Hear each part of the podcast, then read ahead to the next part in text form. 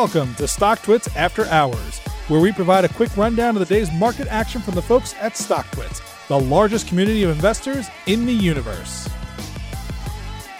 Good evening, everybody, and welcome back to StockTwits After Hours. I'm your host, Riley Rosenberger, alongside head trader at Trading Experts, Shake Prisby.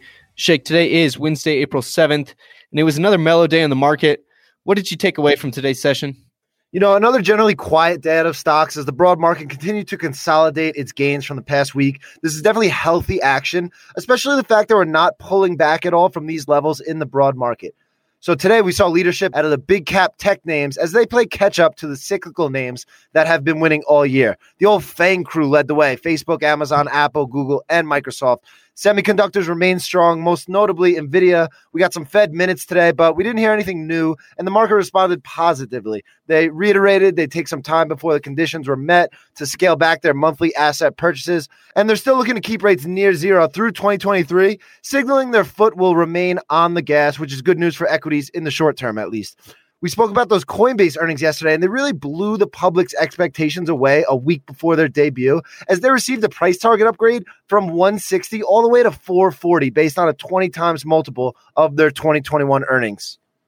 It sounds like Twitter is feeling some FOMO. The company wants to monetize off Twitter Spaces, its answer to the infamous Clubhouse app, which took off in 2021. What's got the market all hot about the live audio streaming, though?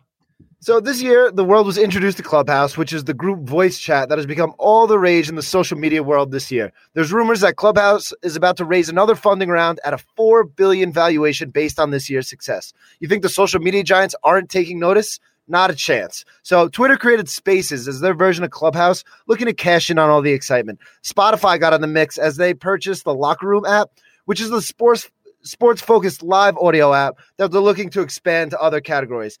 They believe live audio is the next big wave. And you want to talk innovation, Riley? These companies are going all in on recreating the radio. I'm not making that up. So back to Clubhouse. They just introduced Clubhouse payments where users are able to pay creators for the show they host on the platform. The creators take home 100% of the payments, which is the big workaround here so they don't have to give up 30% of in-app sales to the Apple App Store. That's pretty big. So Twitter created Spaces as their version of Clubhouse. After Clubhouse payments came to light, Twitter announced they're in the early stages of thinking about how to monetize the Spaces audio feature as well, which caused the stock to rip 3% higher today. So we'll see if any more info comes to light in the coming weeks. Carnival Cruises and the other cruise lines sailed after Carnival reported a 90% quarter over quarter growth in bookings and cash balances. Are cruises officially back? And where does this fit in the roaring 20s narrative? This news absolutely sent me, Riley. Who in their right mind is getting on a cruise ship after the COVID disaster? People were literally stuck quarantining in tiny bedrooms on cruise ships for weeks as they weren't allowed to come into port. I don't know about you, but that's enough information to never have me personally step foot on one of these things again.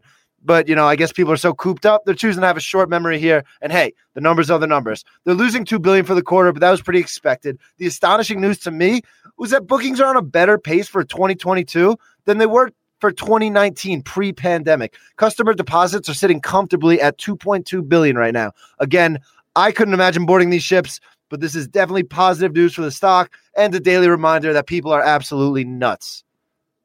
Cathie Wood of the infamous ARK Innovation Funds launched her most recent fund, the Space Exploration and Innovation ETF under the ticker ARKX, which is already off to a piping hot start. Does Cathie have another winner on her hands here? You know, whether or not Cathie Wood has a winner on her hands, she definitely has the investor backing. In the most general sense, it takes funds about three years to reach 100 million in AUM. In its first week, the fund has already amassed 536 million in the ETF, which blows away the industry average. The fastest fund to a billion was the Spider Gold ETF back in 2004 in a four-day span. ARK X looks like they'll hit the billion mark in the next couple weeks. And to give a little perspective on how impressive her inflows truly are, Let's look at the competing space ETFs. The Procure Space ETF with ticker UFO has raised 134 million in its two years of existence, while Spider's Kensho Final Frontiers under the ticker Rocket ROKT has built up around 25 million AUM in the past couple years. So, regardless of what you think of Cathie Wood's proprietary investing style, one thing is certain: the woman knows how to attract capital and market participants. Alrighty, Shake. Well, that's a wrap for today wait and see where the market makes its next move, but we'll talk again tomorrow after hours. Sounds good. You've been listening to StockTwits After Hours. To learn more and subscribe today, visit stocktwits.com. All opinions expressed by the host and podcast guests are solely their own opinions and do not reflect the opinions of StockTwits or their affiliates. This podcast is for informational purposes only and is not intended as a recommendation to buy or sell any security. The podcast is also not a research report and is not intended for the basis of any investment decision. Guests may maintain positions in securities discussed in this podcast.